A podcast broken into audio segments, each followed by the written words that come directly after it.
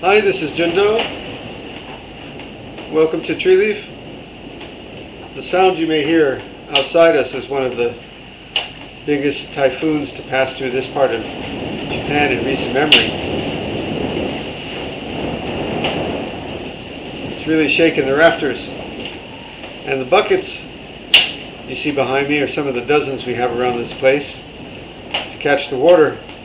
It's coming through the roof and the holes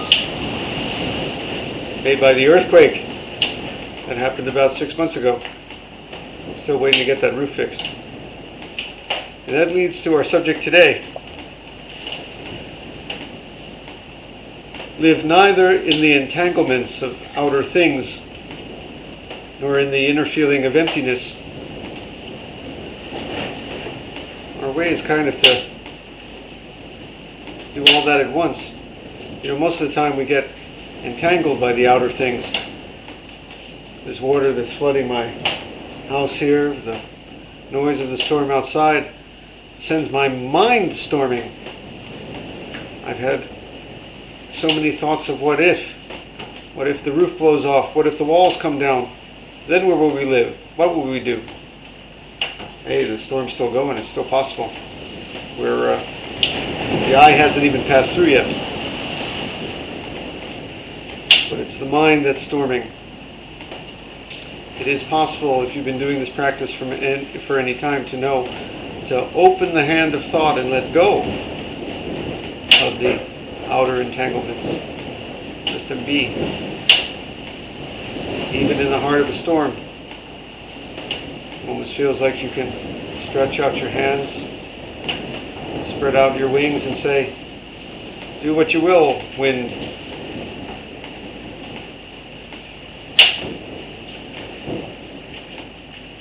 practice, we taste emptiness. Some people get stuck in emptiness too, which is just as bad as getting stuck in being entangled in the things of this world. Emptiness is the experience that all is something like a dream and we wake up. we don't stay there either. Can you experience this storm and taste emptiness? Can you hear emptiness in the sound of that wind? Then you're onto something. Don't fall into either extreme. To put it in a nutshell, getting caught in entanglements is to let the mind be judging and categorizing and worrying and thinking about the future and all caught up in what's going on. To be lost in emptiness is to blow that away too much. Till you're just thinking that you've discovered the one man. Um, it's a nice feeling. Beautiful place to be. Free, boundless. But can't live there either. Can you be in both places at once? Can you be in both places as one? This is our practice. Thus the Hsin Hsin Ming says, "Be serene in the oneness of things, and such erroneous views will disappear by themselves. Be serene in the oneness, the wholeness, the unbrokenness of even all the broken tiles, the pitter pat of the falling water. You can hear it's going pretty good.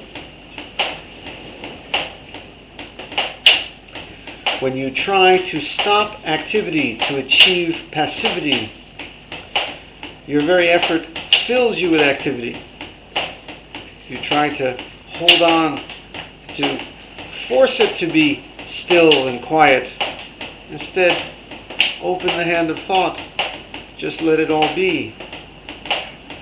As long as you remain in one extreme or the other, you will never know oneness, the wholeness, the unbrokenness of allowing all the pieces, all of life to come together as a whole. The things we don't like, the things we love, the beautiful and the ugly, silence and the storm. Let it all come together as wholeness.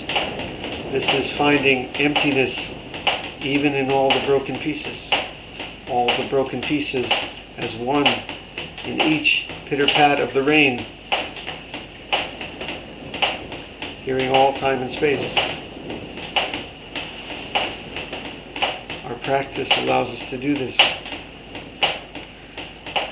So let's just sit untangling ourselves from all the swirling wind,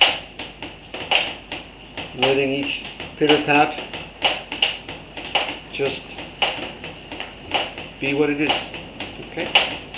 Shall we sit with that?